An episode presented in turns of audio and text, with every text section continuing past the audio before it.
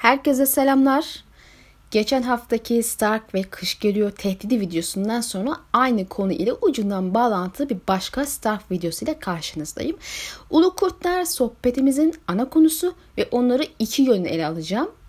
İlk ilki isimlerinin foreshadowing içermesi nedeniyle kurtların sahiplerinin gelecekleri ve rolleri hakkında olası yorumlamalar yapacağız ve diğeri de kurtların serinin ilk kitabı sonunda görünen ejderha alameti olan kırmızı kuyruklu yıldıza verdiği tepki hakkında konuşacağız. Konuya girmeden önce Martin'in kurtların Stark çocukları ve Starklarla olan bağ hakkında yaptığı açıklamayı okuyalım.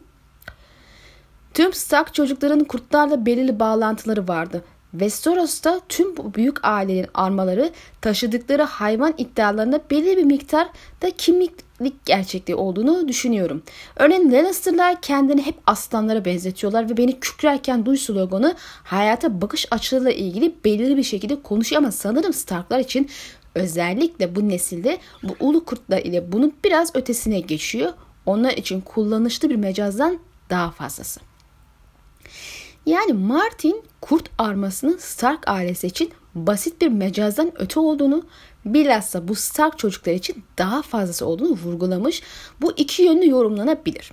Hane için daha önceki videoda değindiğim gibi kurtların kış döneminde hükmetmesi, ailenin kendine kış kralları demesi ve gecenin en karanlık ve en uzun dönemine kurt saati denmesi şeklinde bir anlatım sergilediğini kabul edebiliriz.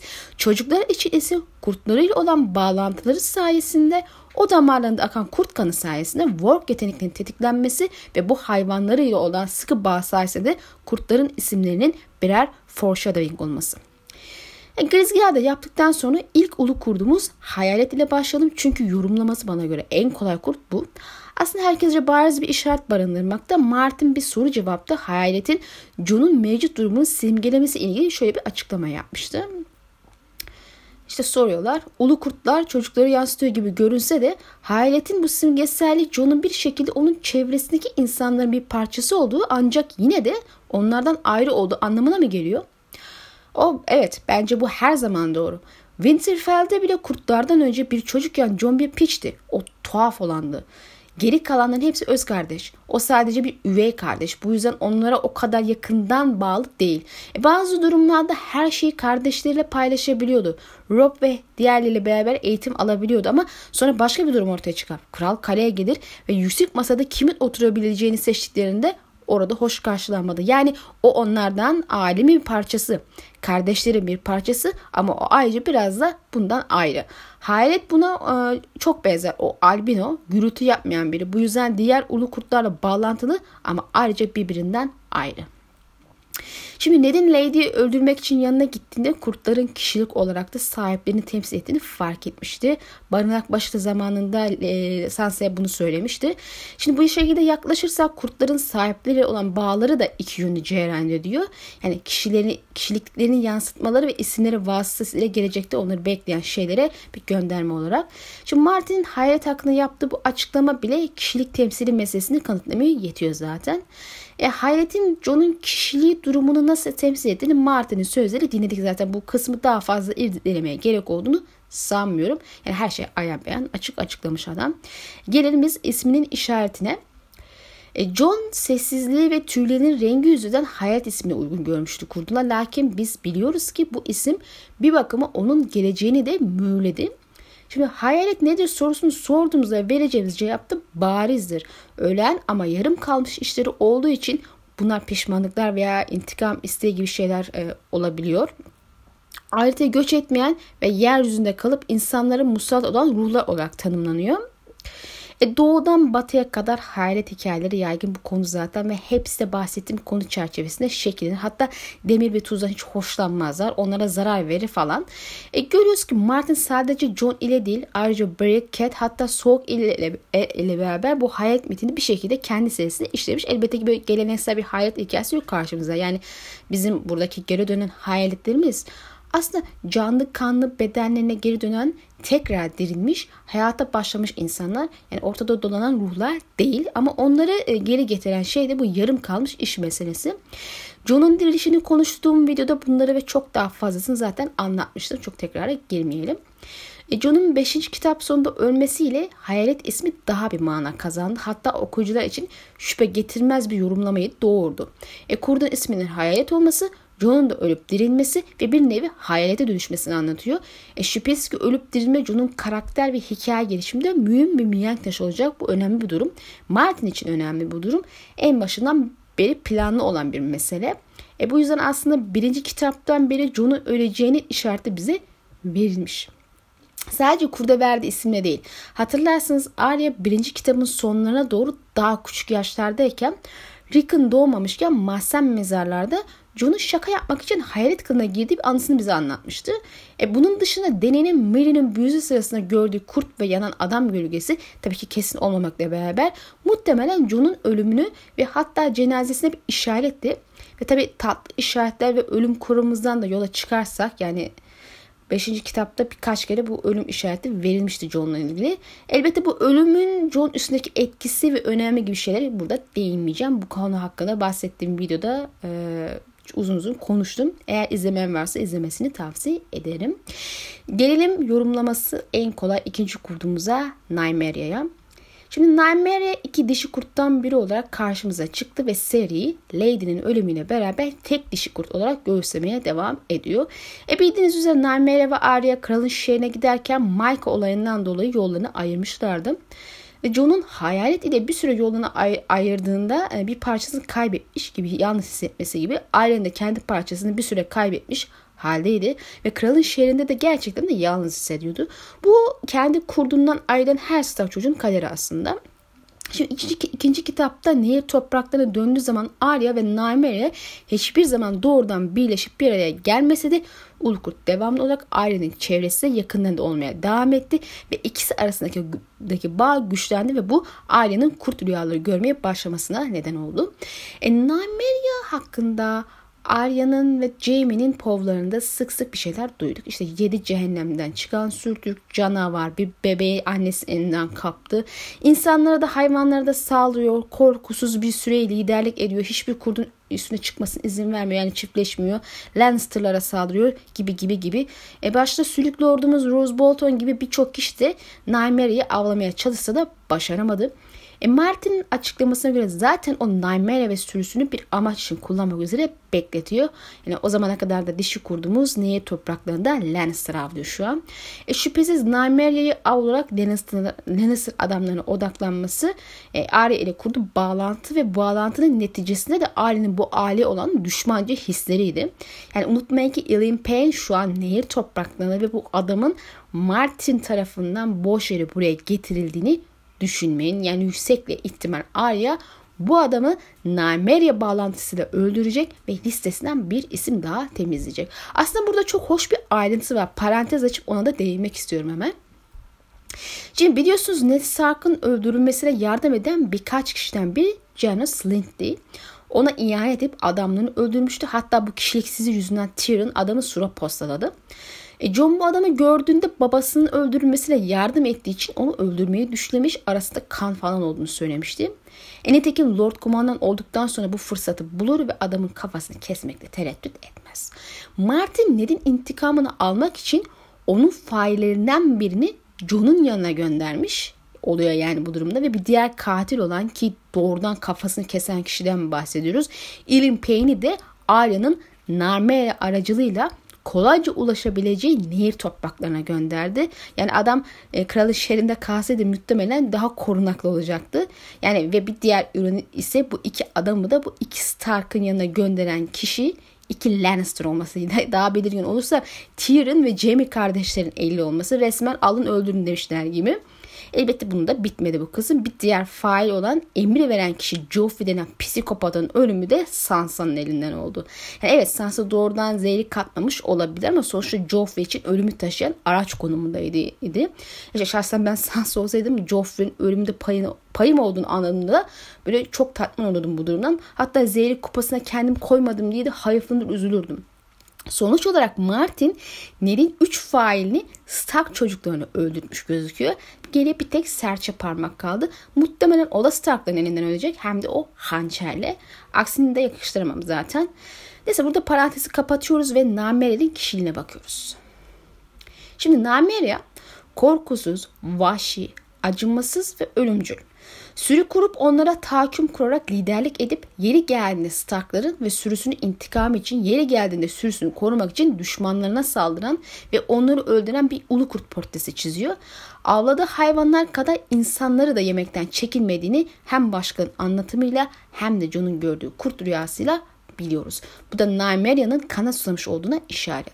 Arya'ya baktığımızda da o da aynı portreyi çiziyor. Vahşi, düşmanların kanı tadına bakmak isteyen, onları avlamak isteyen, düşman kabul ettiyse öldürmekten çekinmeyen hatta bunun için plan kuran, intikam ve kana aç, kendi sürüsünü kurmak istemiş ama başaramamış. Yine de günün sonunda o yabancıların kendi sürüsü olamayacağını çünkü kendi türü olmadığını fark edip sürüsünün aslında kendi ailesi olduğunu bilince varan bir karakter Arya. Kuzeyde Starkların geri dönüşü için yapılacak son savaşta John Regan kadar Iron'la bulunacağını düşünüyorum. Çünkü zaten Martin'in kurtlar ve Narmeria ve tazılar ilgili açıklamaları malumdur. Yani sürüsü ailesi için savaşan bir karakter resmi var elimizde. Gelelim kurdun isminin bize anlattığı şeye. Biliyorsunuz Narmeria ismi Westeros'ta bir hayli ünlü. Narmeria Martel hanesinde atası olan Don Fatih, Royan kökenli savaşçı prenses ve kraliçe olarak alınan bir kadına ait. Narmeria ejderha lordlarının Royan'a saldırmasıyla beraber halkını korumak için savaşmış ve onları kurtarmak için gemilere doldurup uzun bir yolculuğa, yolculuğun ardından Don kıyına ulaşarak orasını fethetmiş biridir. Hatta gemilerini de yakmıştır işte halkının geriye dönüşünü olmadığını bilsinler diye. E, elbette Martin bu hikayeyi Emevilerin Endülüs'ü fethinden ilham almış. Yani aslında John Fatih Naimere Endülüs Fatih Tarık bin Ziya'nın hayat hikayesinden esinlenmiş desek doğru bir yorum, olurdu kanısındayım. E, Naimere'nin resmi unvanı Prenses Royan'ı yönetenlere prens ve prensesler unvanı veriliyor. Fakat insanlar onu tarihte kraliçe olarak anar. E, muhtemelen bunun sebeplerinden biri Westeros'taki krallıkların hükümdarlarına kral kraliçe unvanlarının verilmesinden dolayı John kralını yöneten kadının da kendi bakış açılarında kraliçe kabul edilmesi. Yani biliyorsunuz yabanıl kızımız Val için de sürekli prenses diyor Stannis ve tayfası ama e, sur ötesinde o bir prenses değil ama onlar bunu umursamıyor ve kendi kültürlerine göre konuşuyorlar. Yani Naimere ayrıca savaşçı ve cadı kraliçe olarak anılır. E, cadı ifadesi muhtemelen Rowan insanların su büyüsü yapmalarından kaynaklıdır. Yani su ile bağlantılı bir karakterden bahsediyoruz. Bunun dışında da savaşçı dense de Öz öyle eline kılıç alıp birebir vuruşmaz Nightmare'e. Daha çok Deni gibi orduları arkadan yönetir ve yönlendirir. Savaş planları falan yapar. E, Dawn fethinden sonra ölene kadar burayı yönetmiştir ve kendini kabul ettirmiştir. Elbette bu süreçte birkaç kere evlenmiş ve çocukları olmuştur. E, Marteller onun soyundan gelir ve ona ithafen erkek atalı Martel kadar kadın ataları olan Nymere'nin ismini de soy isim olarak kullanırlar. Arya da bu kadını rol model aldı çünkü erkek egemen dünyada Nymeria bir Fatih'e dönüşmüş, kendi eliyle kazıyarak yukarı tırmanmış, zirveye çıkmış ve hükmetmiştir. Yeri geldiğinde orduları yönetip savaşmış ve zaferler kazanmıştır. Yani Nymeria başkalarının ona çizdiği kaderi kabullenmek yerine kendi kaderini çizmiştir. Kısacası Nymeria Arya'nın olmak istediği kişidir. Onun gibi kendi kaderini çizmek ister. Başkalarının istediği gibi yaşamak istemez. Bu yüzden de kurduna Naime resmini koyuyor. Tabii ki e, tabii olarak da bu isim e, Arya'nın John'da olduğu gibi kaderini mühürlemiştir. Şimdi Naimere isminin yorumlarından biri şu. E, dizi bitince dizi Arya'nın gemiyi atlayıp kıta keşfine çıkmasını hemen Narmelia'nın gemilerle yolculuk yapmasına bağlamışlardı. Yani hali kitaplarda da böyle olacak diye savunan arkadaşlar türedi bir anda. Bu benim eleştirdiğim yorumlardan biridir çünkü çok saçma ve alakasız bir yorum. Şimdi her şeyden önce Dan ve David kurtların isimlerini bir foreshadowing olarak asla işlemediler ve imkan ölçüsünde kurtlara yer vermemek için çok saf, e, çaba sarf ettiler. Hatta ilk fırsatta da öldürmeyi tercih ettiler. Zaten Bran dışında hiçbir Stark çocuğunun böyle sihirli güçleri yoktu.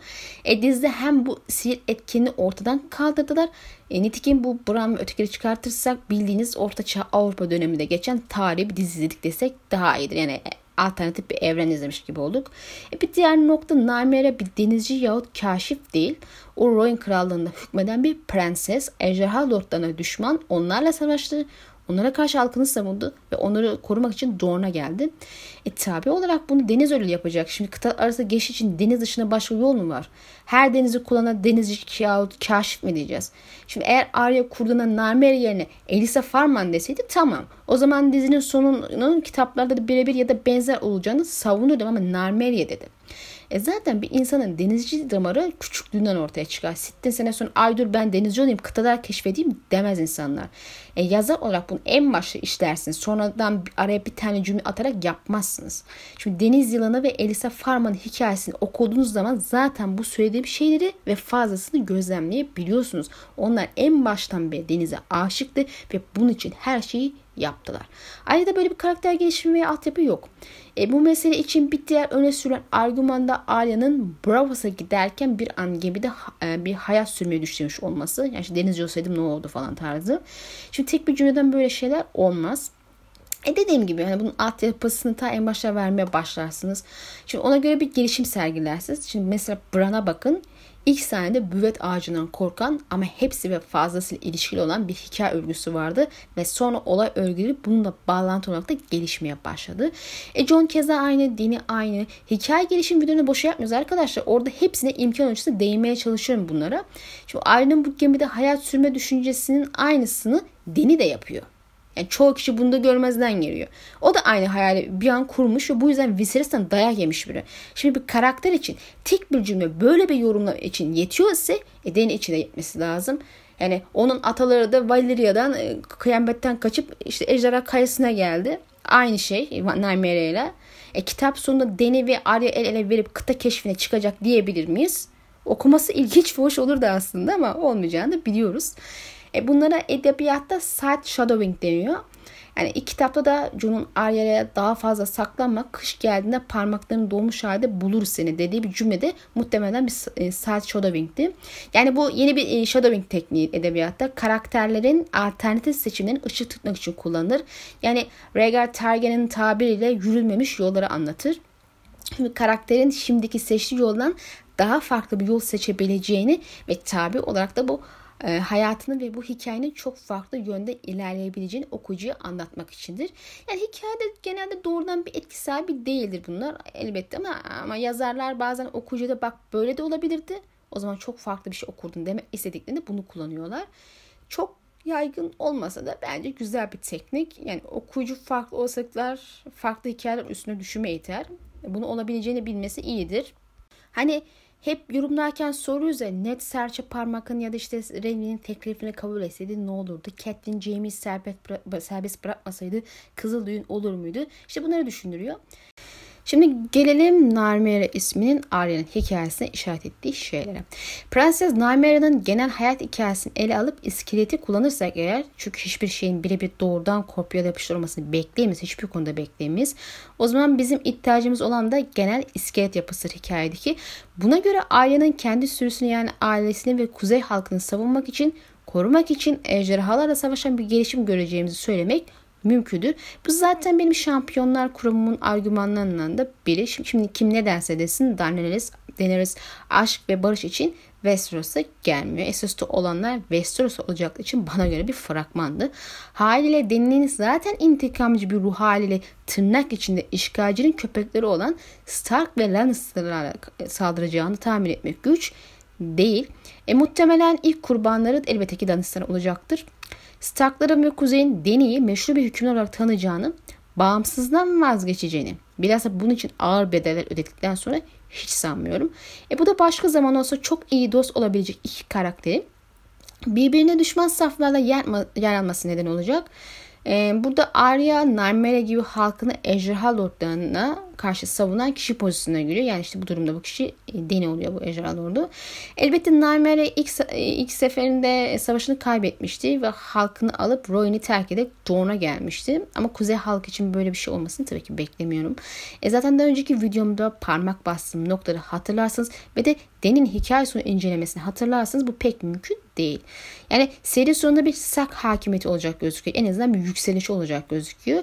E, şüphesiz Deni'ye karşı savaşacak tek Stark tabii ki Arya dedim ama bizim odak noktamız e, Arya zaten. Şimdi güzel bir ayrıntıya da dikkat çekeyim. Nymeria olan bağlantısına. Narmaya bir cadı kraliçe anılmıştı çünkü halkı su büyüsü kullanıyordu. E, zaten Royin de nehirleriyle ünlü bir yer. Yani hem kendisi hem de ülkesi bir yin temsilci olarak öne çıkıyor. Ve bu da yang temsilcisi, temsilcisi ateşiyle öne çıkan Valeri ile e, savaşlı gerçeğini bize hatırlatıyor. Yani e, bu savaşta da zaten e, su büyüsü kullandı. Yani bir yin yang savaşı olmuş. Arya'da yin temsilci olarak bir başka yin şehri sularla kaplı Bravos'u eğitimi görmekte. Yani iki karakterli yin temsilcisi. E, Bravos videomu hatırlıyorsunuz zaten. E, Arya'nın kılıç yeteneğini geliştirdiğini biliyoruz. Ayrıca yüz adamlardan yüz değiştirme yöntemlerini öğrendiği gibi zehirleri de öğreniyor. Nasıl mükemmel yalan söyleneceğini kadar karşısındakinin söylediği yalanı anlamasını da öğreniyor. Dil öğreniyor. Şimdi Vale dili de bunlardan biriydi. En azından e, nazik adam öğrenmesini istiyordu. E, bu ve fazlasını öğren, öğrenen bir Arya var karşımızda. Ve bu tüm bu yetenekleri 3-5 gereksiz saçma insanı öldürmesi için kullanacağını düşünen varsa tekrar ediyorum. Daha önce söylediğim gibi ne karakterin de hikayeyi de anlamamış. Lütfen kitapları daha derinlemesine bir kere daha okusun. Özetle Arya ikinci bir Narmere edasıyla hikayede yerini alacak. E zaten kişilik olarak da ona benziyor yani. E, Narmere'nin bir kraliçe olmasından dolayı da Arya'nın hikayeyi bir kraliçe olarak tanım, e, tamamlayacağını düşün hayranlar da mevcut. Lakin bu daha derin konuşması gereken başka bir video konusu tabii ki. Burada bir diğer dişi kurt olan Lady'mize geçiyoruz. Lady zarif, sakin, uslu, oldukça masum ve iyi huylu bir kurt. E kendi söyleneni yap kendisine söyleneni yapıyor. Yani sizi yormayacak ve sıkıntıya sokmayacak bir kurt bu. E malum namele ve tüylü köpek e, kafasına göre hareket ediyor. Hatta hayalet bile bazen John'u dinlemiyor ama bu kurt öyle değil. Tabiri caizse tam bir lady olarak hareket ediyor. Yani ismin hakkını veren bir kurt. E, kralın şehrine yolculuk sırasında Sansa Ilimpe ile tanışıp çevresindeki insan onu korkutan bir yaklaşım sergilediğinde ve utanmış hissettiğinde Lady tabii ki de bunu hemen hissediyor ve onu rahatsız edenlere, insanlara karşı hırlamaya ve tepki vererek sahibini korumaya çalışıyordu. Yani sonuçta bir Lady ama o bir ulu kurt. Bunu unutmamak gerekir. İleri giderseniz boğazınızı parçalayacaktır. Sansa da hemen ona sarılarak güç bulmaya çalışmıştı. Yani kurtların sahiplerine manevi güç verdiğini unutmamak lazım burada. Şimdi kurtlar ve sahipleri artık birer bütün. Birbirlerine güç veriyor. Elbette ki Lady de Sansa'nın kişiliğini aynı şekilde temsil ediyor. Zaten ilk kitabın başlarında tanıdığımız Sansa da karamanlık hikayeleri ve şarkıyla hayaller kuran masum, zarif, sakin, uslu ve kendisine söylenen, söyleneni yapan biri. Yani tam bir lady kendisi. E bu yüzden zaten Sansa da kurduğunda kendisini yansıtan bir isim olarak Lady'yi seçiyor. Sansa için Lady çok önemli bir şey ve onu Sansa yapan e, değerler silsilesi Lady'lik. Yani e, Sansa için Lady'lik her şeyden önemli çünkü ona öğretilen bu. Bu yüzden kurda da bir isim veriyor. Kurdun da kendisi gibi mükemmel bir lady olduğunu düşündüğünü farz ediyorum. En azından o şekilde yetiştirmeyi düşündüğünü. Elbette ki Micah vakasından sonra Cersei Joffrey'e saldırmasını bahane ederek Nymeria'nın öldürülmesini talep ettiğinde kurdun kaçmış olmuş olması gerçi onun umurunda falan olmuyor. Zira elinde başka bir kurt daha var. Lady. Elbette şunu sorabiliriz. Neden Nymeria yerine Lady de ısrar etti? Yani pisik olsun diye mi? Pek tabi olarak 3-5-6'nın Nymeria'yı ağlamak isteyecek insanları bulursunuz. Ya zaten bu teklifi de yapmıştız. Ama yine de Nightmare yok ama Lady elimizde. Cersei için bu zor değil. Yani o Nightmare'yi buldurmak. Ama hedefi Lady oldu. Daha kolay olduğu için mi oldu? Hayır. Cersei çok sinsi bir kadın. İstediğini elde etme fırsatı bulduğunda bunu yapmak için hızlıca hareket etmesini, etmesi ve fırsatı değerlendirmesiyle bilinen biri. Eğer Tyrion'un Winterfell'deki kardeşleri olan sohbetini hatırlarsanız Cersei kurtların varlığından çok rahatsızdı arkadaşlar. Ve onları hiçbir şekilde e, kralın şeyine gelmesini istemiyordu. Buna izin vermeyeceğini söylüyordu. Tyrion da bir kinaye yaparak bunun zor olacağını çünkü kızlar ve kurtların ayrılmaz ikili olduğunu belirtmişti. İşte Cersei'nin Lady'de ısrarcı olmasının sebebi tam da bu kurtlarından, kurtlardan kurtulma fırsatını buldu ve değerlendirdi. Narmeli'nin peşine adam göndermeye gerek yok. Çünkü Narmeli artık o şeyle gelmeyecek. O Cersei ondan kurtuldu. Ama hala Lady vardı. O da Lady de ısrarcı oldu ve sonuç olarak Lady öldü. Yani Cersei birçok seferde olduğu gibi istediğini elde etmiş gözüküyor. Aslında Michael sahnesi öncesinde Sansa'nın kraliçenin arabasına davet edildiğini hatırlatıldığı kısımda Arya'nın Nymeria'yı yanında götüremeyeceği için gitmek istemediğini söylemesi ve sohbetin sonunda Sansa öfkelenip giderken Arya'nın da arkasına Lady ile götürmene izin vermeyecekler diye onu hatırlatması Cersei'nin yapacaklarına bir işaret olmuş gibi. E Martin kurtları beraberinde götürmene izin verilmeyeceği sohbetini bilinçli olarak işaret olsun diye mi koymuş yoksa tevafuk mu denk gelmiş emin değilim. Ama bir sonraki sahnede olacakları göstermiş gibi geliyor bana. E, genelde Sansa Micah konusunda Joffrey'e yaltaklık yapmayıp doğruyu söyleseydi Lady ölür müydü diye düşünülür, sorulur. Şimdi Martin %100 şöyle olur diye bir cevap vermedi ama bunun mümkün olduğunu ifade etti. Robert'ın bir düşünür olmadığını, duygularıyla yönetilen aceleci bir kişiliğe sahip olduğu için öfkesini kurtlar yerine Joffrey'e yöneltebileceğini söyledi. Ama tabii ki bir de şerh koydu. E, Robert'ın evliliğinde de huzuru korumak istediği için kurtlar konusunda Cersei'yi mutlu etmek isteyebileceğinden de bahsetmişti. Bunu belirtmişti. Peki Lady ismi Sansa'nın geleceğine dair ne işaretler barındırıyor? Hatta Lady'nin ölümü neye işaret? Bunu da sorup cevap vermeniz gerekir. Şimdi ilk olarak ölüm meselesine bir değinelim. Şimdi bazı görüşler Lady öldüğü için Sansa'nın da öleceğini hatta bunun Nymeria yerine ölen Lady gibi Arya yerine Sansa ölecek şeklinde fikir içermekte. Ben buna katılmıyorum. Yani tamam belki e, Sansa seri sonunda ölebilir. Buna itirazım yok ama Martin'in bunu Lady'nin ölümüyle işaretlediğinden emin değilim. Yani pek zannetmiyorum. Elbette bu yorum da olasılık dahil kabul edebilir, edilebilir. Ama ben kurtların hayatta kalmasının veya ölmesinin sahiplerinin yaşayıp ölmeleri ile ilgili oldukları kanaati taşımamaktayım. Yani bunun işaret olduğunu düşünmüyorum. Yani madem yazar bir kurdu sahibinin ölümü için işaret olarak kullanmayı seçmiş. Misal ben aynısını Rob için de beklerim. E zaten son dönemlerde Rob'un bu kurt ve kuzey güçleriyle ilgili görüşleri biraz soğumuştu. E son savaşında kurt Rob'u korumak isterken ölseydi misal. O zaman Lady'nin ölümünde Sansa'nın ölümüne işaret olarak kabul ederdim. O zaman bana göre ölümü neyi anlatıyor? Şimdi Lady öldükten sonra şüphesiz Sansa çok üzüldü ve günlerce ağladı. Onu özlediğini zaman zaman okuduk. E, Lady'nin ölümü için Arya'yı suçladı. Hatta öfkesi öyle bir boyut ulaşmıştı ki bir öfke anda onun yerine Arya'nın ölmesi gerektiğini söyleyecek kadar ileri gitti. E, Martin'e Lady'nin ölümü sonrası Sansa'na durumunu sorduklarında o şimdi biraz başı boşluğa sürüklendi diye cevap vermişti ve Arya'nın da Namere ile yolunu ayırdığına dikkat çekmişti. Elbette Sansa'nın aksine Arya'nın durumu geçiciydi ve Namere hala hayatta ama Lady öldü. Ned'in hamlesinin boşa çıkıp hain duruma düşmesi sonrasında Cersei'nin Sansa'yı Rob ve annesine mektup yazmaya ikna etmesi sonrasında Rob mektubu okuduğunda çok öfkelenir ve nasıl bu saçma şeyleri yapıp yazabildiğini ve neden aile hakkında tek bir kelam etmediğini sorgulayarak Sansa'ya kızgınlığı gösterip neyi var bu kızın diye sorar ve Bran'ın cevabı ise çok manidar ve düşündürücü olur. Kurdunu kaybetti der. Şimdi kurdunu kaybetti diyerek Bran ne demek istiyor? Aslında birçok yorum açık bir söz. Yani falanca şöyle derken filanca kişi de şudur diye bilir tabii ki. E, ben kendi düşüncelerimi ifade edeceğim. E, buna benzer bir yorum görmüştüm kendi düşünceme benzer ama bu mesele hakkında daha farklı yorumla denk gelmedim. Yani benim gözümden kaçmış olabilir. Her neyse. E, kurdu ile bir süre ayrılan çocukların hissettiklerine baktığımızda Sansa'nın bir nevi işte rüzgarda boş bir süreklen biri olduğu o gün gibi ortada. Çünkü onu tamamlayan, kuzey ve kuzey kökleriyle bağlantısı olan, hanesiyle bağlantı olan kurdu Lady öldü ve bu Sansa'yı biraz gariban konumuna sokuyor. E bir parçasını daim olarak kaybetti.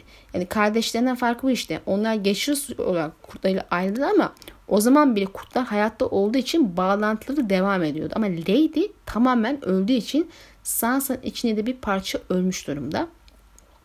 E Bran da bunun farkında olduğu için Sansa'nın kurdunu kaybettiğini hatırlatarak bir parçasının öldüğüne muhtemelen de onun değiştiğine işaret ediyor. Çünkü e, böyle bir durumda değişim kaçınılmazdır.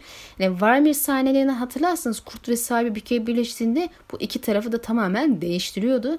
Yani bir evliliğe benzetiliyordu bu sahip, kurtla sahip ilişkisi. Peki kurt ölürse ne olur? Yani eşlerden biri öldüğünde ne olur? O parça ölür ve sen bu sefer olumsuz etkilenirsin. Olumsuz değişim sergilersin. Esasının başına gelen birazcık da bu oldu. Masumluğu da kayboldu. Kaybolmaya başladı. Şimdi 2001 yılında panellerden birinde hayranı biri e, Lady'nin ölümüne dikkat çekerek Sansa'nın artık pek de Stark olmadığına dair fikrini Martin'e söylemiş ve Martin bunu çok zekice bir gözlem olarak ifade etmişti. Ee, daha sonraki yıllarda gerçekleşen panellerden birinde de benzer bir yorum ve Martin'den gene böyle olumlu bir karşı geldiğini hatırlıyorum. Okumuştum bunu. E, netice itibariyle Lady'nin ölümü Sansa'nın simgesi olarak aile köklerinden ve kuzey bağlantısından uzaklaşmaya başladığına işaret gibi yorumlanıyor ve Martin'in olumlu tepkisi de bunu perçemliyor. E, nitekim Winterfell çocukları arasında daha kafadan kurulunu kaybeden ve work yetenekleri asla uyanmayan tek kişi Sansa.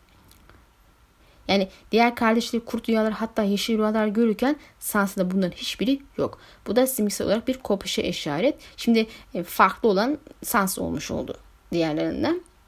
Peki Lady ismi Sansa'nın hikayesi için ne ifade ediyor? E, kurdun isminin Lady olması dolayısıyla kurt ölünce Sansa'nın içindeki Lady öldü diye yorumlayanlar var ama bu doğru bir yorum değil. E, çünkü 6. kitaba geldiğimizde Sansa hala kendi bir Lady kabul ediyor. Bir Lady gibi hareket ediyor ve zaman zaman kendisine öğretilen Lady'lik mottolarını hatırlıyor. Elbette Lady'likten kastedilen masumluksa buna kat, katılabilirim ama bu onun kişiliğinin etkisi. Biz hikayesiyle ilgili ipucu arıyoruz. E, bu ayrıntıyı bir kenara tutarsak e, Sansa'nın ilk bölümlerde nişanla beraber e, Joffrey ile evlenip kraliçe olacağı beklentisine girdiğimizi hatırlatmak istiyorum. Hatta bu beklentimiz 3 kitaba kadar sürmüştü. E, daha önceki videolarımdan hatırlarsanız Martin'in Ned'in Sur'a gönderilmesi beklentisine ilmek ilmek nasıl işlediğini hatırlatmıştım. Ned John e, Ned John hatta Sansa povlarını okudukça e, Ned'in Sur'a gönderileceği beklentisi doğdu okuyucuda ama sonuç olarak umutlar buz ile kesilip önümüze atıldı. Yani Martin'in taktiği Sansa'nın Joffrey ile evlenip kraliçe olması meselesinde de yapıyor gibi gözüküyor ve bu beklentiyi Margie gelene kadar da ayak tutmaya devam ediyor. Elbette neden aksine neden durumu aksine Sansa'nın Joffrey evlenmeyeceği gerçi hem Sansa için hem de okuyucu için oldukça rahatlatıcı bir durum. Zira o psikopatla evlenmesini isteyecek halimiz yoktu. Nette şok olup üzülürken Sansa'da rahatladık. Lakin gelin göre ki Martin bir sadist ve okuyucusuna işga, işkence etmekten zevk alıyor. Tamam rahatladınız başka beklentilere girdiniz ama durun bakalım kesemde daha başka oyunlarım var dercesine tak diye kızı Tyrion ile evlendirdi. Gerçi Tyrion bir Joffrey değil tabii ki ama kabul edelim kızın için arzu edeceğiniz bir koca adaydı değil. Yine de o kadar da kötü değil tabii. Elbette bu konu başka bir mesele. E, tüm bunlardan yola çıkarsak bu hikayeyi ilk okuduğumuzda girdiğimiz beklentinin aksine Martin'in Sansa'nın hikayesini bir lady olarak devam edeceğine ve böyle tamamlayacağına dair bir hikaye sonu işareti vermiş görülmekte. Zaten Taslan'ın anlattığı mektupta Sansa ilk aşama Joffrey ile evlendiği bir kraliçe yapacakken bundan vazgeçip başka bir koca vermesi de buna işaret. E malumdur Sansa'nın Tyrion'dan boşanması şu aşamada pek mümkün olmamakla beraber e, yerini ve kimliğini ortaya çıkarmadan da Yüce Serçe boşanma ve evlilik iptal için başvuru gönderme şansı yok. Martin ancak bunu yapması halinde bu iş olabileceğini ama bu şekilde kimlik ve bulunduğu yerinde ortaya çıkmasını demek olduğunu söylemişti. Yani zaten eğer ölecekse de Tyrion'un 7. kitap sonuna kadar büyük savaşı görene kadar ölme şansı yok. Yani şansı yok yani. Her şekilde öngörümüz doğru gözüküyor. Buradan da boz rüzgara geçiyoruz. İşte şimdi yavaş yavaş yorumlamalarda zorlanmaya başlıyorum. Boz rüzgar hakkında çok rahat yorumlama yapamıyorum. Çünkü Rob'un bir povu yok. Ve Catelyn'in povları Rob ve kurdun ilişkisini anlatmak açısından arzu ettiğim kadar yeterli bilgi içermemekte. Hatta neredeyse hiç bilgi yok gibi bir şey. Örneğin Rob kurt rüyaları görüyor muydu? Biz bunları tam anlamıyla hiç okumadık. Ama Martin'in bütün çocuklara work diyerek onun kurdunun yaşaması, yaşamaya devam etmesi ve yanında olmasına bakarsak Rob'un kurt rüyaları vardı. Hatta ölürken John gibi kurdun ismini söyleyip muhtemelen içine girdi ve ikinci kere öldürdü. Yani minik minik işaretler var bununla ilgili. Lakin Rob'u kendi gözleriyle görmediğimiz için ve diğer karakterlerin yetersiz anlatım yüzünden de kurdun kişiliğinin ne olduğuna dair de bir yeterli bilgiye sahip ayrıntılı bir gözlemimiz maalesef yok. Bu yüzden birbirlerini ne kadar yansıtıyorlar teknik olarak bilemiyorum. Ee, ama diğer örneklerden yola çıkarak illaki Boz Rüzgar'ın da Rob'un kişiliğini yansıttığını söyleyebiliriz. Böyle farz edebiliriz. Fakat işte bunların üstüne konuşamıyoruz. Böyle durumlarda işte keşke Rob'un povu da olsaydı diyorum. Aslında Martin'de pişman olduğu şeylerden biri de Rob'a bir pov yazmamaktı. Yani geri dönebilseydi Catelyn'den ziyade Rob'un povunu okuyorduk şu an. İsme gelelim. E, boz rüzgar İngilizce'de kül ve havanın karışımını ifade ediyor. Bu da bizde ister istemez bir savaşın sonunda yanan, yok olan şeylerin küle dönüşüp rüzgarda uçuştuğu ortam sayesi kafamıza canlandırıyor. En nitekim bir savaşın sonunda ölüm, kan ve kül olacaktı zaten. Boz yani gri rengi ayrıca Stark'ların rengidir ve bu rengin Stark'ların temsil etmesinden yola çıkarak Rob'un Westeros'a tabiri caizse hızlıca rüzgar gelip geçmesini ve etrafı kırıp dökerek sonunda çerçöp bırakıp e, kuzeyi kaybetmesi gibi bir dizi olumsuz olaylara alamet olarak da görebiliyorsunuz, görebiliriz. Çünkü biliyorsunuz her ne kadar Rob babasını ve kardeşini kurtarmak için ve intikam almak niyetiyle yola çıksa da Lannister'lar ile olan bu savaş diyarda yıkıma sebep oldu ve Rob ilk aşama ciddi anlamda yıldızı parlayan, neredeyse durdurulamaz gibi hareket eden bir kraldı. Herkes babasının intikamını alacağının emin bir şekilde okuyordu satırlar ama Martin yine beklentilerimizi boşa çıkartıp Rob ve Catelyn'e bir dizi Rob ve Catelyn'e bir dizi hata yaptırıp kızı düğünü hazırladı. E bu yüzden Rob için rüzgar geldi geçti ve arkasından yıkıntı bıraktı demek e, doğru olur. Ve Boz Rüzgar ismi bunu ifade eden uygun bir isim. E, Reddit'te Lord John Royce isimli kullanıcının güzel bir yorumunu da gördüm. Onu da paylaşmak istiyorum. Rüzgar doğası gereği geçici bir şeydir Bilesin rüzgar gelir ve geçer. Az önce yaptığım yorum gibi yani. Rüzgarı yakalayamazsınız. Hızlıdır. Esme kuvvetine göre zaten etkisi de ona göredir. Ama eninde sonunda rüzgar sönmeye mahkumdur. Yani bunu demek istemiş. Hatta gri rengin Stark rengi olduğundan yola çıkarsak zaten Stark'ların kısa bir süre sağda etkili görünüp sonra boşa çıkmasını işaret olarak da yorumlayabiliriz bence ki zaten az önce de yorumlamıştım buna benzer. E bu arkadaş gri şöyle yorumlamış bir de. Rob'un tecrübesiz ve tam anlamıyla olgunlaşmamış kişiliğinin karşılaştığı durumları karşılaştığı durumlarda tek bir ideoloji yani beyaz ya da siyah seçimlere bağlı kalmamasına neden olduğunu ifade etmiş. Yani Rob grilerle dolu bir hayat sürmüş. İşte e, seçimler yapmış onunla ilgili. Örneğin işte Lancer çocuklarını öldürdüğü için Rob bunu e, ihanet olarak kabul edip Lord Stark'ı idam etti ama onu tetikleyen Jaime'nin serbest bırakılması olayını fail olan Catelyn'i bırak cezalandırma azarlamadı bile. E, verdiği bir diğer örnekte işte Robin Freyler'e verdiği sözünü tutmak yerine onu bozması hatta e, Black Rose isimli bir başka kullanıcı bu hareketi sözler rüzgardır ifadesi açıklayarak gri rüzgarın, boz rüzgarın biraz da bu, bu söz bozma yönüne dikkat çekmiş. Yani özetle boz rüzgar ismi kendi içinde hem olumlu hem de olumsuz işaretleri aynı anda barındırmakta. E, günün sonunda Rob ve kurdu gri bir rüzgar gibi ömür ve öldü. İlgi çekici bir ayrıntı paylaşayım. Rob'un kişisel arması kurt kafasıdır ve biliyoruz ki kurdu boz ızgarın da Rob'un da kafası kesildi. E, bu da bir işaret olarak eklenmiş görünüyor kitapta. E, buradan Shaggy Dog yani Türkçe çevirisi tüylü köpeğe geçiyoruz. Tüylü siyah bir posta olan yeşil gözlü bir kurt aslında kurtlar içerisinde hayretten sonra diğer kurtlardan çok ayrı ve farklı olan, renk bakımından farklı olan bir diğer kurt kendisi. Genelde siyah kurt terimini ben batılılarda aile üyelerinden farklı olan, uyumsuz ve sıkıntılı olan kişileri ifade etmek için kullanıldığını görmüşüm. Yani sürünün içindeki kara kurt diye. E, nitekim tüylü de gerçekten sürüdeki en uyumsuz kişi, en vahşisi. E, Narmeye de vahşiydi ama ikisinin vahşiliği arasında ciddi bir fark var. Tüylü köpeğin vahşiliği serseri mayın gibi. Her an herkese hiçbir sebep yokken saldırmaya hazır ve sürekli böyle öfkeli bir hayvan. Huysuz biri. Onu ısırıyor bunu ısırıyor. Bu yüzden Winterfell'deyken e, sürekli kilit altında tutmak zorunda kalmışlardı. E, bu kurt ayrıca çok öfke doluydu. Öfke ile birlikte korku da doluydu. Jojo'nun söylediğine göre. E, bu ayrıca Rick'ın içindeki köf, e, of, öfke ve korkuya işaret ediyor zaten. Yani Rickon'a baktığımızda o da biraz uyumsuz görünüyor. Yani aile içindeki kara kurt e, ifadesi Rickon için çok uygun. Ee, onun da aslında hemen hemen aynı olduğunu görebiliyoruz kurduyla. Çevresindeki insanların insanın bir bir onu terk ettiğini düşün, öfkeye kapılan ve kalan son üyelerinde onu terk edeceğinden korkan, sağa sola saldıran ve insanlara vuran huysuz ve sıkıntılı bir çocuğa dönüştü ve doğal olarak bu kişiyi de tüylü etkileyerek kendisine benzetti. E bundan sonra az önce bahsettiğim Reddit kullanıcısı yorumlarından yola çıkarak devam edeceğim. Çünkü onun çözümlemesine temelde ben de katılıyorum ama sanki fikir benden çıkmış gibi hava verip haksızlık olmasın diye özellikle belirtmek istedim. Yazın yorumlamasına geçtiğimizde de ondan faydalanacağım. Onu da şimdiden söyleyeyim. Şimdi Shaggy Rickon'un kesin bir geleceği olmayan dağınık, kirli örgütlenmemiş ve vahşiliğini simgeliyor. E, Demir doğumlu Vex, Vex isimli çocuk sayesinde Lord Manderley onun yaşadığını öğrenir ve yaşayan en azından yeri bilinen meşhur tek erkek varis olarak görülür ve Rickon'a şu ana kadar nasıl lord olunacağı dair hiçbir konuda eğitim verilmemişti. Yani kardeşleri ise bunun tam tersi eğitim almıştı iyi kötü. Şimdi erkek kardeşleriyle de arzu edeceği seviyede bir etkileşim ilişki kuramadı bu çocuk. Çünkü malum Bran bir sakat ve kendi dertleri var iken Rob ilk önce kalenin daha sonra işte tüm kuzeyin yükünü omuzlayarak savaşa gitti. E şu saatten sonra Rickon'un e, yegane öğretmeni ve ilişki kurduğu kişi Yabanıl Oşa'dır. Şimdi ismin diğer yazısı olan dog yani köpek de işte temel e, köpek işte temelde bu altyapıdan kaynaklı olarak Rica'nın diğer aile üyelerinden ayrılmaya başladığını simgeliyor. Şimdi Reagan sadece 4 senesini ailesine geçirdi ve gerçekçi olursak bu 4 senenin en fazla son 1 ya da 2 senesini gerçek manada hatırlayabilir. İşte bazı insanlar 4-5 yaşındaki halini hatırlamazlar. Bazıları hatırlarlar.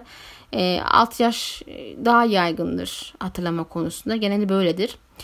Veya işte kimisi dediğim gibi biraz daha erken yaşı hatırlar ama 2-3 gibi yaşları hatırlayan kişi sayısı çok azdır. Mesela ben şahsen 3 yaşındaki anılarımı hatta 1-2 rüyamı bile hatırlıyorum ama çoğu kişiden bu beklenemez. Bu yüzden Martin de genele uyup Rickon'un ailesi ilgili anılarını kısıtlı tutacağını farz edebiliriz. E bu da Starklar ve aile üyeleri olan bağının fazla derin olmaması ve aidiyetinin sınır olabileceğini göstermek. Tabii kültürel olarak da hani Stark kültürüyle büyümüyor bu çocuk şu anda. Yani Rickon artık bir kurttan ziyade bir köpek statüsüne inmiş gözüküyor. Stark ve kurt Stark ve bir kurt gibi davranmaz. Daha çok sürüden ayrı vahşi bir köpeği anımsatır.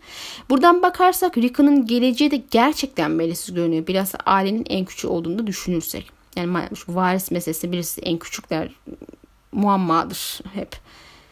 Diğer kurtlara uymayan Shaggy bir ara e, dizginlemek için Rob ve Boz Rüzgar devreye girmişti ve daha sonra mahzen mezarlarda Shaggy ve Yaz dövüşmüşlerdi hatırlarsınız. Rick'in aileden öyle uzaklaşmaya, uzaklaşmaya başlamıştı ki ilk başta gelmelerini istemediği Frey çocukları ile yakınlaşıp onlarla oynamaya başladı ve şüphesiz ki bu ikisinin Skagos'a gitmesi Rick'in e, kökleri ve ailesiyle olan ne mesafesini daha da arttırmaktan başka bir şey yaramamış olması lazım. E bundan sonra da Rickon'ı tekrar gördüğümüzde daha çok bir yabanıl gibi hareket edeceğini düşünebiliriz. Hatta ortak dili yarım yamala konuşan eski dili benimse, konuşup eski dili benimserse de hiç şaşma. E, ben bu genelde yorumun dışında e, Shaggy bir hikaye anlatım türüdür. Şimdi Shaggy hikayesi tipik olarak alakasız olayların kapsamlı anlatımı ile karakterize edilen ve bir antilimaks ile sonlandırılan son derece uzun soluklu bir fıkradır. Burada antilimaks terimi de açıklayayım hemen. Çözülmesi zor görünen, zor görünen e, çetrefilli olan bir şeyin önemsiz bir şeyde çözüldüğü bir olay örgüsündeki daki durumdur bunu anlatır. Yani bu kelime Türkçe düş kırıklığı olarak da çevriliyor aslında. Yani aslında pek de olumlu mana içermiyor, içermiyor. Çünkü örneğin yok edilmesi gereken bir tesis için ciddi bir lojistik destek, takım çalışması, silah ve benzeri şeyler gerekir ve doğal olarak böyle bir hikaye okumak heyecan vericidir. Bir beklentiye girersiniz ama bir bakıyorsunuz ki kendini imha et düğmesi var, bunlar var. Ve bunlara gerek kalmadan tak diye işi bitiriyor karakter.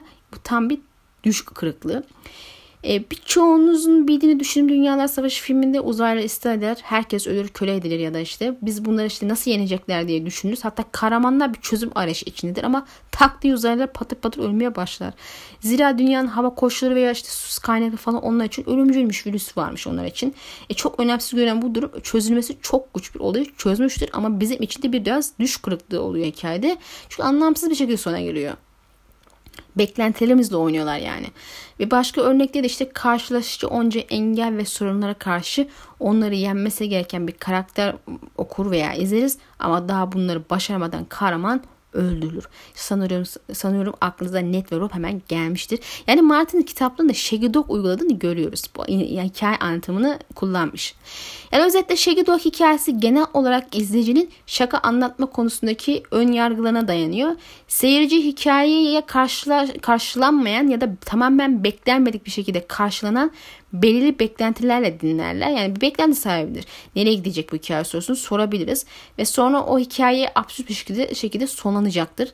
Yani alakasız şekilde başlayıp beklenmedik bir şekilde sonlanması başı ve sonun uyumsuz ilgisiz göründüğü hikayelerden bahsediyoruz burada. Şimdi buradan yola çıkarsak Rickon'un hikayesinin de bu şekilde olmasını bekliyoruz. Nereye gidecek bu onun hikayesi? Ona ne olacak diye sorup merak ediyoruz. E çünkü başından beri çok uzak gözüküyor. Çok ayrı gözüküyor. Hiçbir şeye yaramıyor gibi gözüküyor. Çok önemsiz gibi gözüküyor. E, Rickon sadece aileden değil hikayeden de tamamen ayrılmış görmekte zaten şu aşamada. Yani ilk aşama insanlar önemsiz başladı, önemsiz bitecek, dizdeki gibi ölüp gidecek de yorumladı bu ismi. Ama Martin, Dan ve David'in çok sahnesi yok diyerek Rickon'ı en başta eklemek istememesi üzerine onun için önemli planlarım var diyerek engel olmuştu. E, şüphesiz gibi planlar dizide olduğu gibi bir görünüp zikzak çizemediği için kurdu ile ölen Stark çocuğu hikayesi olamaz. Şimdi şeyde, Shaggy Dog ismine bakarsak e, bu bizim için beklenmedik ve alakasız bir hikaye olacak ve önemli bir şeyin önemsiz bir şeyle çözüldüğü etken olacak gibi etken olacak gibi gözüküyor. Bu ne olabilir çok net ifadede bulunamıyor çünkü beklenmedik bir şey olması gerekiyor ya. Bizim ön yargılarımız ve beklentilerimizle uyuşmayan en son aklınıza gelecek hatta belki de hiç aklınıza gelmeyecek bir şey. Durum her ne ise Kuzey ve Winterfell Savaşı ile ilgili olur diye tahmin ediyorum. Hatta belki sonrasında olabilecekler içinde. Mesela e, John'un belki varisiyle ilgili bir problem. Bilmiyorum. Ya da onun so- sorun varsa onun çözümü için. Bile bakacağız artık. Geldik yaza. Son kurduğumuz. Martin, Bran ve Yaz arasındaki bağın özel olduğunu ve diğerlerine benzemediğini ifade etmişti. E, George'un da yazın sandığından e, daha güçlü olduğunu ifade etmiş. Elbette muhtemelen içindeki Bran'ı hissettiği için Bran için söylüyordu bunu ama sonuçta Yaz ve Bran bir bütündür. Kişilikleri aynı. E, Bran yaz için güçlü, hızlı ve acımasız ifadelerini kullandı. Onun içindeyken kullandı bunları. İşte ormandaki her şeyin ondan korktuğunu söylemişti ve o yeşilin prensiydi, ormanın prensiydi. Yaz akıllı bir kurttur. E, Bran da akıllı. Bran komaya girdiğinde onu hayatta tutan Yaz ile olan bağıydı. Kurdun ulması Bran'a hayat gücü veriyordu. E, kişilik olarak baktığımızda hemen hemen benzerliklerini zaten görebiliyoruz. Bran kendini zayıf ve kırık görse de aslında güçlü ve sağlam duruşlu bir çocuk. Çünkü yaşadıkları karşısında özde kırılmayan hatta olumsuz karanlık bir değişim göstermeyen bir tek o. Şimdi diğer kardeşleri oldukça sert dönüşümler yaşamış gözüküyor ama Bran hala kitabın başında tanıdığımız o tatlı masum yaz çocuğu olmayı sürdürüyor. Sadece biraz daha olgunlaşmış hali.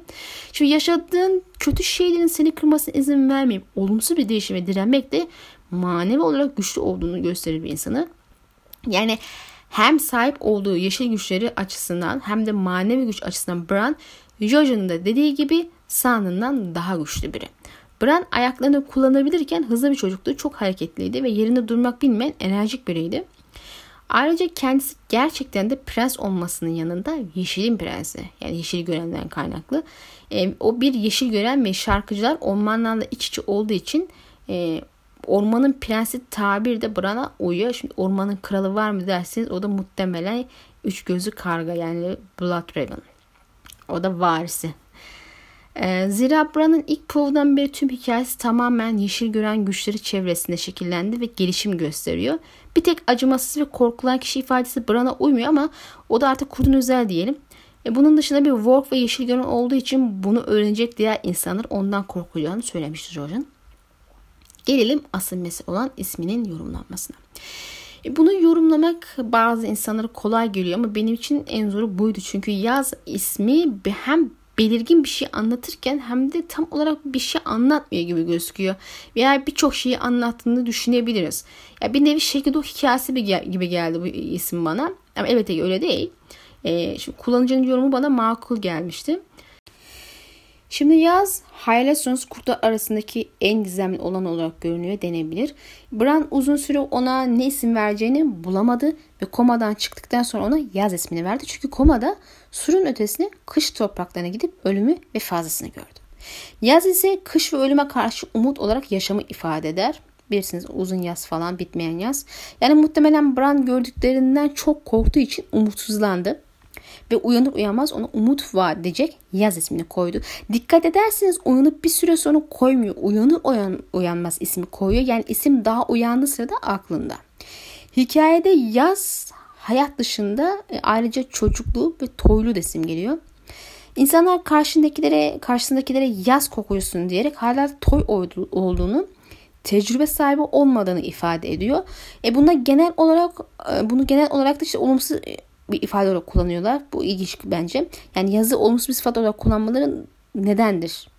E, mantıklı düşünürsek hayaller ve gerçekler diye bir şey var. Hepimiz ideal bir dünya hayal ederiz. Bir ütopyamız vardır ama biz aslında bir ütopyada değil bir distop, distopyada yaşıyoruz. Dünya acımasız. Ölümde yaşam kadar acı olsa bir gerçeklik. Yaz kokan çocuklar hayaller ve kahramanlık hikayeleri ile kafalarını bulandırırlar ve kışla karşılaştıklarında bu onlar için sert bir uyanış olur. Hatta bazıları ölür. Bu yüzden yetişkinler yaz çocukları ile karşılaştıklarına endişelenirler aslında. Onlar ilk ölenler olacaktır. Bu yüzden hayallerinden sıyrılıp hayatla ilgili gerçekçi tecrübe edinerek kendilerini hayatta hazır tutmalarını isterler ve bu yönde yetiştirmek isterler. Sansa ve Bran Stark kardeşler içindeki en hayalperest olanlar aslında en çok yaz sokanları. Sansa Joffrey ile sert bir uyanış yaşadı. Bran şövalyecilik hayalleri kuran kral muhafız olmak isteyen biriydi ama gelin görün ki onlardan biri tarafından sakat bırakıldı ve tüm hayallerine veda etmek zorunda kaldı. Haliyle yaz Bran'ın masumluğuna, çocukluğuna hayallerini ve umuda tutuşun, tutunuşunun ismi olabilir. Kim bilir belki de buranın masumane hayalleri ve umudu gelecek büyük savaşta büyük bir güç olarak onu yönlendirebilir. Bran zaten bu umut ile kuzey yolcuna çıkmıştı. Yani bacaklarının sakatlığı ile ilgili ona bir çare olacak diye düşünmüştü. E, üç gözü kargaya giden yolda ancak tehlike ve zorluk onca yolcu tehlike ve zorluğa katlandı ve Yaz tüm bu zaman boyunca onun yanında ona güç verdi. Yaz Bran için bir cesaret simididir. Bir umut simididir. E, Lord Jon Royce ismi kullanıcı işte kışı yenebilecek tek karşıt güç yaz diyerek Bran'ın güçlerine ve savaştaki rolüne dikkat çekerek yorumunu bitirmiş. E, kanımca gayet mantıklı bir açıkarım. Yine de bir şer koymak istiyorum. Şimdi daha önceki videolarımdan hatırlayacağınız üzere bitmeyen yaz ve kış özü o kadar iyi şeyler değil. Biri buzu diğeri ateşi temsil ediyor ve Martin'in ilham aldığı ateş ve buz işine bakarsak kıyametin bu ikisiyle yani kitaplarda bu ikisinin savaşıyla meydana geleceğini anlatıyordu. Şimdi bu yüzden Bran'ın hikayesinde hayatta kalmak adına yaz mevsiminden yani ateşten, roller'dan medet umacağını düşünmek benim için zor. Hele ki eski kuzey güçlerinin ateşten nefret ettiği bize hatırlatıldığında ama uzun bitmeyen yazın Westeros kültüründe beklenen bir dönem olduğunu da biliyoruz. Bu yüzden Bran da yazı bu manada görüp kabullenmiş olabilir. Ama dediğim gibi yaz mevsiminden medet umacak şekilde tamamlanacağından da şüpheliyim bu hikayenin. Hele ki son kitabın isminin bir yaz rüyası yerine bir bahar rüyası olduğunu düşünürsek. Yani madem yaz mevsimini kurtuluş aracı kabul edeceğiz neden bir bahar rüyası düşünüyor? Yaz düşlenmesi gerekmiyor mu? Şimdi bahar mevsimi de benim her daim en sevdiğim mevsim olmuştur. Bana göre mevsimler arasındaki dengedir, ahenktir. Bahar dönemi ne sıcaktır ne de soğuktur. Ne terletir ne de üşütür. Aslında Kur'an'da e, cennet tasvirleri de havanın ne sıcaktan havanın ne sıcaktan terletmeyeceği ne de soğuktan üşütmeyeceği şeklindedir. Yani yaz ve e, yaz ve kış mevsiminden ziyade bahar havası tasvir edilir. E, bu da hiçbir sıkıntı dert hissedilmeyen cennet için mükemmel bir mevsim. E, bence Martin de denge ahenk düşüncesiyle bahar ismini seçmiş son kitabı için. Bahar ayrıca kış ve yaz arasındaki bir mevsimdir. Hatırlarsınız Asaf tarihinde yalancı bahar anılan bir dönem var. Muhtemelen soğuk bir kış mevsimi sonrasında umut işareti olarak baharın gelmesini sevinmişti herkes. İşte turnuvalar falan düzenlendi, düğünler planlandı ama hava bir anda tekrar soğudu, kış geldi falan. Aslında bu bahar ve kış olayı da kısa süre bir barış dönemini ve arkasından patlak veren İslam ile başlayan savaşın da kargaşanın da sembolik anlatımı. Mart'in büyük savaş olduğunda misal ejderhaların dansı mevsim olarak hemen kışı başlatıyor. Bahar barış dönemi. Bu yüzden son kitabın ismi bahar rüyası. Kış bitince bahar gelecektir sonuçta. Yani savaş bitince Değil mi? Barış hayali düştüğü insana e, bekledikleri bir dönem aslında bu. Barış dönemi. O da baharla temsil ediliyor. Haliyle neden kurtun ismi için yaz seçilmiş ve hikayede bunun doğrudan yansıması ne olacak sorusunu yorumlamak benim için zor olmuştu. E, Bahar demiş daha uygun olabilirdim Bran'ın hikayesi için.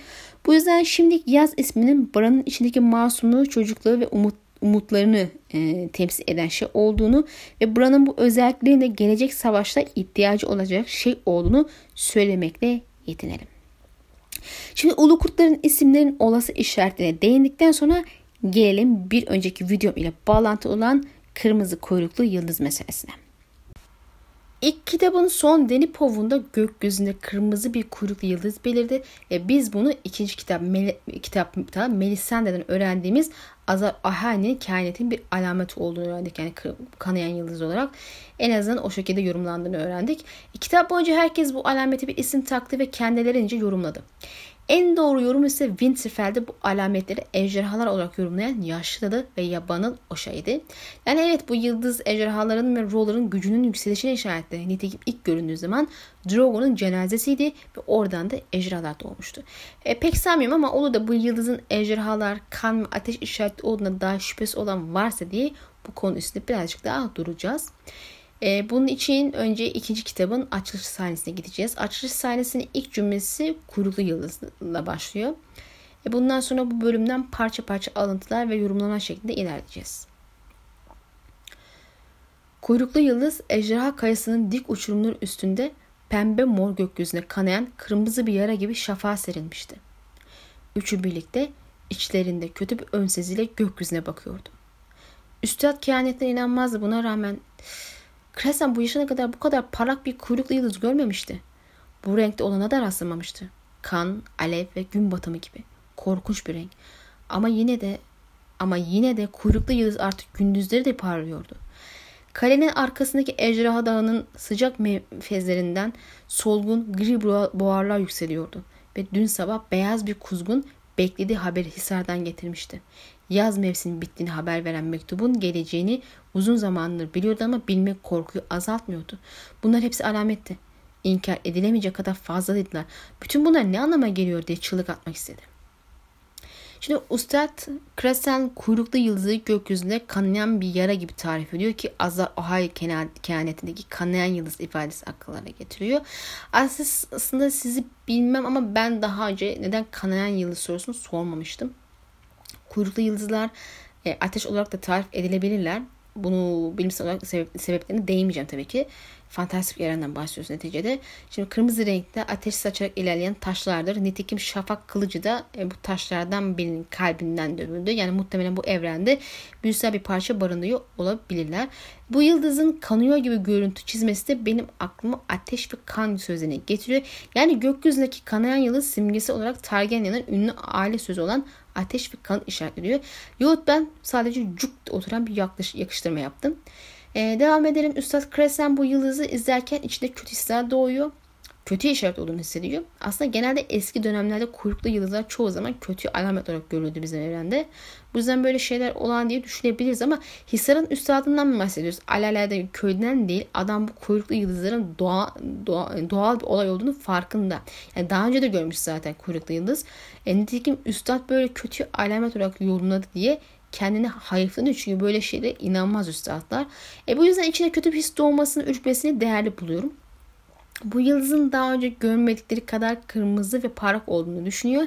E, kan ve ateş sözü ile bu sefer doğrudan Targen hanesine bir gönderme yapıyor yani ejderhalara. Ve bu korkunç bir renk. E, daha sonra tam da ejderhaların haberini işaret eden yıldız göründüğü günlerde Hisar'da yaz mevsimi bittiğini ve kışın geldiği haberden yani kışın yolda olduğunu haberden beyaz bir kuzun göndermiş. Ve bunu da bir alamet olarak görüyor ama neye alamet olduğunu, ne anlatmak istediğini anlamıyor. Lakin içten içe aslında biliyor. Tüm o içgüdüleri vesaire bunu ona haykırıyor ama kelimelere dökemiyor. Cümleleri kafasında bir araya getiremiyor. Öyle ki o kadar yoğun bir şekilde hissediyor ki çığlık atmak istiyor. Patlamak üzere bu duygulardan. İşte bizim üstadın dillendiremediği şey buz ve ateşin savaşı. Ejderhalar geliyor ve yaz bitti kış geliyor ve yakında kış çökecek. Hatırlıyorsunuz değil mi? Winter is coming ve winter fell. Yani kış geliyor sözü ve kış çöktü. Yani geldi ismini. Özellikle Martin bize burada buz ve ateşi savaşının yaklaşmakta olduğunu haber vermiş. Güzel bir anlatımda olmuş. Bu sahneyi de Şirin'den bir alıntıyla bitirelim. Kötü rüyalar gördüm dedi Şirin. Ejderhalarla ilgili beni yemeğe geliyorlardı. Korkulacak bir şey yok. Şirin ikna olmamıştı. Ya gökyüzündeki şey Dala ve Mattress kuyunun yanında konuşuyordu. Kırmızı kadın anneme bunun ejderhanın solu olduğunu söylemiş. Dalla duymuş. Eğer ejderhalar soluk alabiliyorsa bu onların canlandığı anlamına gelmez mi? Şirin güzel bir soru sordu. Kuyruklu yıldız ejderhaların solu ve soluk alan bir ejderha onların canlandığı manasına gelir. Bundan sonraki ilk karakter Poe Arya'ya ait kitapta. E, Genz ile bu yıldızı hakkında konuşurlarken demirci olan bu yıldızı yeni dövülmüş kırmızı bir kılıca benzetiyordu. Arya da yıldıza bakınca kılıç görmüştü ama yeni dövülmüş bir kılıç yerine babasının kanıyla rengi değişmiş buzul görmüş. Yani burada da bir ateş ve kan göndermesi görebiliyoruz. Ateş yayan bir kırmızı kılıç ve bir kanla kaplı bir kılıç. Azor Ahai'nin ışık getiren kılıç ki bu kılıcın bir diğer ismi zaten kırmızı kılıç. Ee, ve Azor bu kılıcı biliyorsunuz karısından saplayarak yapmıştı. Yani onun kanıyla. O yüzden birçok yönden gönderme var gözüküyor. E buradan da yazarın ejderhalara haberden kılıcın dolaylı yoldan simgesel olarak ejderhaların ışık getiren kılıcı olduğunu bize söylediğini düşünebiliriz. E, nitekim 5. kitapta bir başka bir karakter de ejderhaları gerçekten de kılıç olarak tabir etmişti deneye. E bunu Arya Povun'da görmek benim için ayrıca önemliydi. Çünkü kurt, kurt isimleri sırasında bahsettiğim ejderhalarla karşı karşı kalma meselesine işaret ve bir şampiyon e, kuramı destekleyen nokta gibi gözüküyor. Şimdi geldik bu yıldızın kurtlarla olan etkileşimi yani asıl konumuza. Bram bölümüne geldiğimizde kurtların sık sık ulumaya başladığını ama bunu bilhassa kırmızı, kırmızı kuyruklu yıldıza bakarak yaptığını görüyoruz. En azından onlar çıktığında çok çok fazla e, ulumaya başlıyorlar. E, doğal olarak da Bran nedeni merak ediyor ve herkes başka başka şeyler söylüyor ama sadece iki kişi doğru yorum yapıyor. Kurtlar senin üstadtan daha akıllı demiş yabanıl kadın. Gri adamın unuttuğu gerçekleri onlar hatırlıyor. Cümleleri söyle, söylerkenki tavır Bran'ı ürkütmüştü. Kuyruklu yıldızın ne anlama geldiğini sormuştu kadına. Ateş ve kan demişti kadın. Daha iyi şeyler değil evlat. Bran rahibe de bu soruyu soruyor ve onun cevabı da mevsimleri kesen kılıç oluyor. Akabinde yazın bittiğini haber eden Beyaz Kuzgun gelince de Bran haklı olduğunu düşünüyor tabii ki.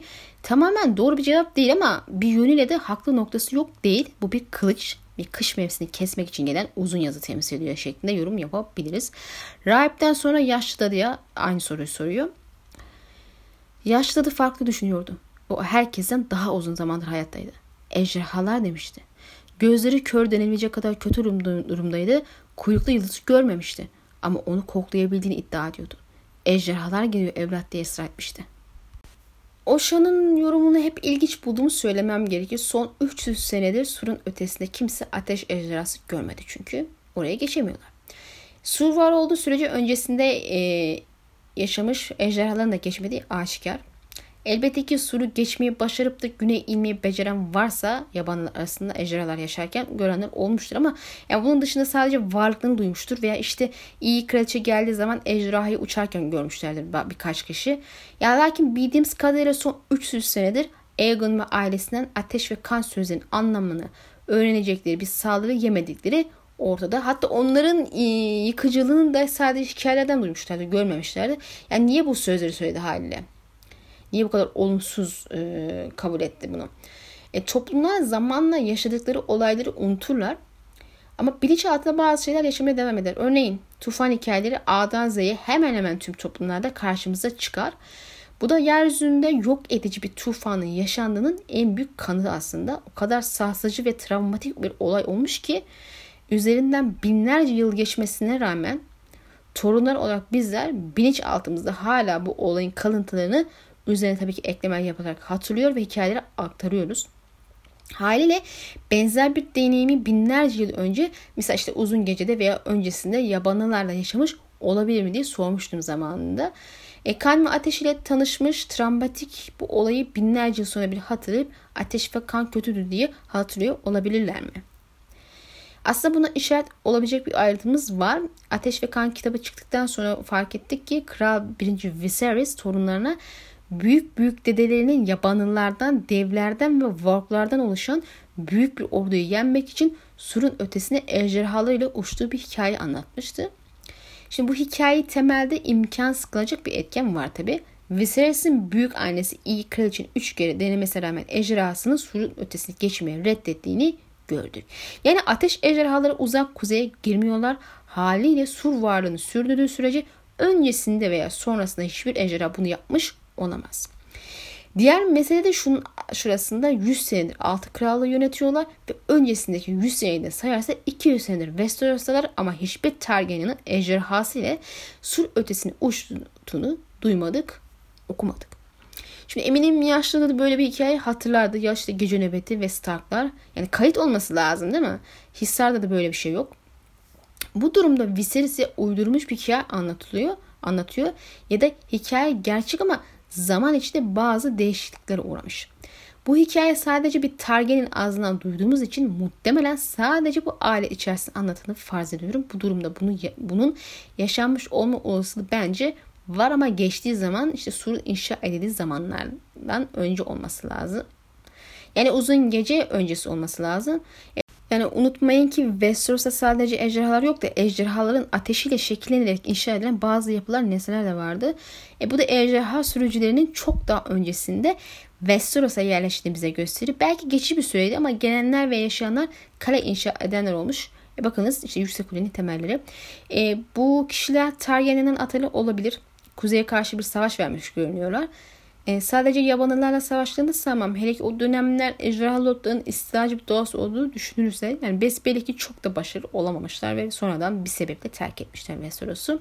İşte o kısımlar için bizim için oldukça karanlık bir sürü senaryo uydurabiliriz. Yani temele bakacak olursak tarihi ne olursa olsun Targaryen tarafından bir hikaye göre yabanıllar da ejderhalar ile yüzleşmiş ve ateş kan sözlerinin manasını görmüş. En azından bir tane ejderhadan. Bu da Oşan'ın ateş ve kan ev, daha iyi bir şey değil sözün temelini açıklar. E yaşlı dadıya gelirsek o zaten bir Westeros olarak ejderhaların ve ateş ve kan sözünün ne olduğunu iyi bilir ve belli ki bunu iyi yorumlamıyor. E dikkatinizi çektiyse zaten başta Kuzeyliler ve kuzeyin eski güçleri olmak üzere birçok kişi için ateş ve kan kötü mana içermekte. Yani en azından ateş kötü mana içermekte. Ee, ejderhaların gelişi kötü alamet, alamet olarak kabul ediliyor. E sonuç olarak kuzeyi ve kuzeyin eski güçlerini temsil eden bu ulu kurtlar, Starkları temsil eden bu ulu kurtlar, ejderhaların gelişini haber eden bu alametten hiç memnun değil ve bu, bu hoşnutsuzluklarını günlerce, haftalarca uluyarak belli ediyor. Yani e, dikkat ederseniz mesela bu kurtlar aynı zamanda e, sahipleri ölümle yüzleşeceği zaman, ölüm ensesine geldiği zaman da e, böyle huysuzluklar çıkartarak, uluyarak, hırlayarak, problem çıkartarak belli ediyordu. Yani artık bu da işaret değilse artık neye işaret dersiniz bilemiyorum. E, videomuzu burandan bir alıntıyla da bitirelim. Ve ulu kurtlar ulumaya devam etti. Nöbetçiler küfürleri savurdu. Barınaktaki köpekler öfkeli havladı. Ağırlardaki, ağırlardaki atlar bölmelerini tekmeledi. Walder'lar tir tir titredi. Üstad Luvin bile uykusuzluktan şikayet etti. Sadece Bran şikayetçi değildi. Tüylü köpek küçük Waller'ı ısırınca Sir Roderick ulu kurtların tanrı konusundan çıkar, çıkarılmamalı emretmişti ama kış yarının duvarları sesler ve tuhaf oyunlar oynuyordu. Bazen uluma sesleri Bran'ın penceresinin altından avluda, avludan geliyormuş gibi duyuluyordu. Bazen de kurtların gezici nöbetçiler gibi siperlerin üstünde yürüdüğüne yemin edebilirdi Bran. Keşke onları görebilseydim. İnşallah videomuzu beğenmişsinizdir. Aklınıza takılan bir kısım varsa yorum olarak yazabilirsiniz. Bir sonraki videoda görüşmek dileğiyle Allah'a emanet olun ve herkesin namazın bayramında bu vesile kutlarım.